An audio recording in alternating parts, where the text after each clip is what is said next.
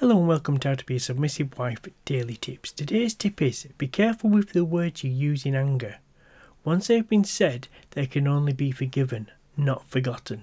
How many times have you said something in anger that you still regret today? An uncontrolled tongue can lead to a life of regret.